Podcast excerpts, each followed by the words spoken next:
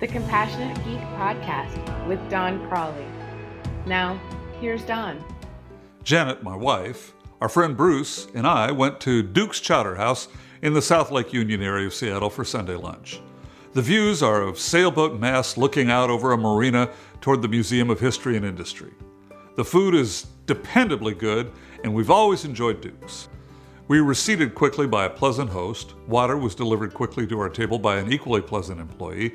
Trevor, our waiter, provided exemplary service, even anticipating our needs while keeping an appropriately low profile.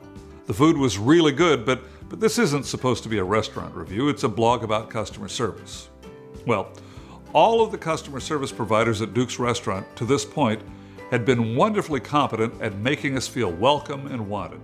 Then, the manager stopped by our table to see how everything was. It's no surprise, I'm sure, to know that all was well and we said so. He thanked us and went on to the next table. If there had been a problem, we wouldn't have hesitated to say so and to give him the opportunity to make it right.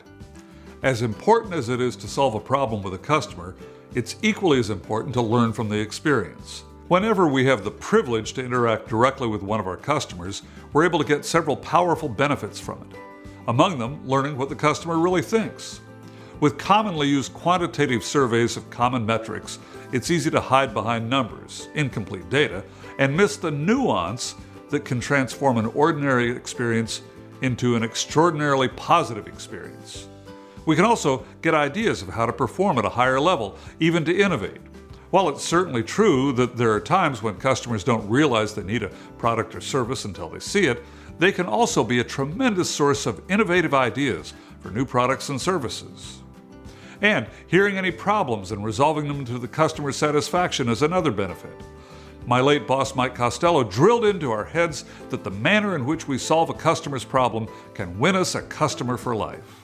For more ideas on how to improve customer service and communication, download Don's free ebook, The Five Principles of IT Customer Service Success at www.doncrawley.com slash free dash book. For more information about scheduling Don as a speaker for your next conference or meeting, visit www.doncrawley.com slash info. Now, once again, here's Don. Receiving a visit from the restaurant manager made us feel important.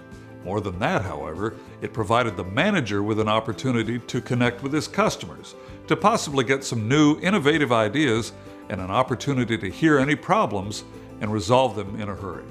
Are you, as a manager, visiting your end users and other customers regularly to learn their ideas, solve their problems, and make them feel important? I'm Don Crawley. What do you think?